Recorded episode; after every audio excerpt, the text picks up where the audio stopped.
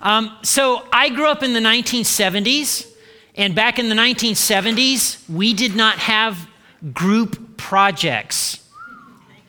We did not have group projects, but every single one of my kids has had to do at least one group project. By show of hands, how many of you have had to do a group project? Oh, wow. Wow. Could you, you can put your hands down. What are some of the problems about group projects? Just shout out some things. What are some problems? Argue. They argue. What? You have people that don't do the work. What are some other problems that come? People do the work poorly. There, ooh, sometimes people are controlling. That's true. Thank you. There are, there are a lot of problems that come up. And if you've had a bad experience with a group project, you might be tempted, you might be tempted to say, you know what, I could just do a better job myself. I, and, and you could end up saying the line that comes out of Batman's mouth or Mr. Incredible's mouth. Remember Mr. Incredible? Buddy, I work alone right? How'd that work out for Mr. Incredible? Not so good. And let's not mention Batman. How many Batman has what? Robin and the Justice League and his butler and all kinds of people that are helping him out behind the scenes. And so he's not really working alone anyway. So the, the Bible screams at us, the Bible screams at us, no, no, no, no, don't try to do life alone. Don't try to do big things alone. Uh, in the very opening pages of the Bible, God makes everything, and God makes a man created in his image. And what does God say? It is not good. I will make for him a helper. And it's the word used for helper is not the word that we use when, when a dad brings his three year old daughter into the bank and the, and the tellers say, Oh, I see you have your helper. No, the word helper in that text is the same word used of God when God rescues Israel from almost certain destruction. Okay? Serious, significant help. In the book of Exodus, we have an example of people coming together and what God can do when people work together. And it's after the Israelites leave Egypt, they're no longer slaves and they're free. Water's kind of scarce and food is kind of scarce, and God provides what they need on a regular, consistent basis. And God asks Moses to come up on a mountain and have a conversation with him. And he gives the Israelites some rules to live by. Hey, grown-ups, we're studying some of those rules right now. And and he also uh, gives Moses some instructions to build something. He wants Moses and the Israelites to build a special tent called the tabernacle, where his a part of himself will dwell in a very special way. And it'll be a, a physical kind of reminder that God is actually with them and for them and that they can count on God. And so he gives Moses detailed instructions. And, and Moses, well, he doesn't know how to chisel rock. I mean, Moses was a shepherd.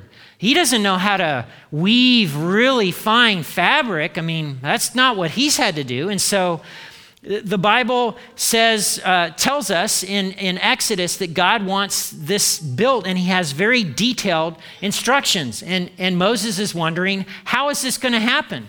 Well, first of all, there's a man named Bezalel, and Bezalel is a skilled craftsman. He knows how to work with materials like gold in making things, and he understands how things are put together. So, uh, if you've ever been camping with someone who's never been camping before, and you ask them to set up the tent, how does that go? Right there's, there's a, you, you have to know some things in order to really set up a tent well. And so Bezalel knows how to sculpt things and make things. And, and God had specific instructions about some pieces, a, a lampstand and, and, and an altar and an ark and some other things. And they're very specific about how God wanted it made. And so Moses needed Bezalel to help. And it wasn't just him, it was another guy named Oholiab. Oholiab. also a skilled craftsman at making all the important items that went into the tabernacle. And it wasn't just these two men, but it was a lot of people. See the people in the foreground? See, they needed gold to melt down to make these objects. And there were just ordinary moms and dads and grandmas and grandpas, and they said, Well, I've, I've got a bracelet or I've got some earrings, or I've got a necklace here. You can, you can have that to add that to what's getting melted down to make these things for God's special place, the tabernacle. And so everybody contributed something. Some people gave money, some people gave gold, some people gave fabric, and, and everybody pulled together and they built the tabernacle, this special place where a part of God would dwell in a very special way. And when it was all done, it was quite the amazing feat. Um, the fabric along the edges and the tent poles and the actual tabernacle itself with the with the uh, Ark of the Covenant, the, the bread of the table, the lampstand, and then it had a, a, a basin in the front. And so it, it had fabric and the number of coverings along the top that covered this. And, and it was Generations, you're going to love this. Guess what? It was portable. It was portable. It could go anywhere. Anywhere. And when God said, hey, we're going to a new place, guess what? They packed it all up and they took it with them. Okay? This is an amazing thing. In, at the end of it all, in Exodus chapter 39, this is what the Bible tells us. So the people of Israel followed all of the Lord's instructions to Moses. Moses inspected all their work and blessed them because it had been done just as the Lord commanded him. They completed this work together. God wants us to work together. And in 2018, let me say this really, really passionately God wants us to work together. God wants us to work together. God wants us to work together. This is an important thing. Um, in our community, a few years ago, uh, there's a, uh, a group of people decided that they were going to improve a playground. At Rock Fence Park, uh, there was a need because a lot of kids went there and played there. The play structure was inadequate.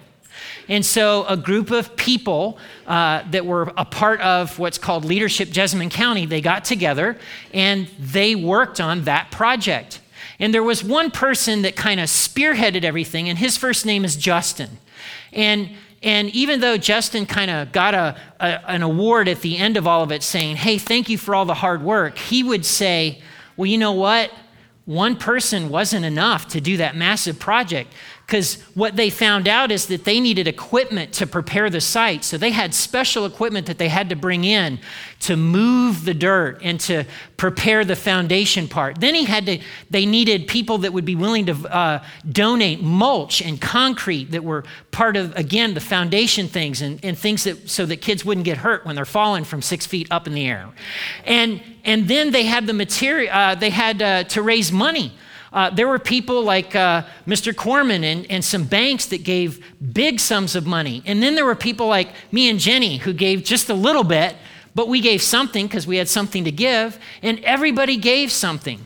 And then they had to have a team of people to assemble it because when they ordered this play structure, it came in a box on a truck, just like Christmas. and they came in forklifts and unloaded it, and they, they needed to put it all together.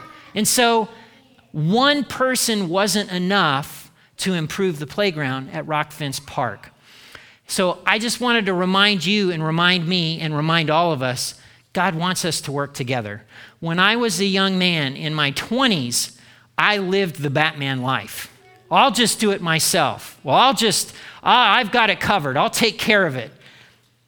Not a way to live. Not a way to live. We can do so much more when we're working together.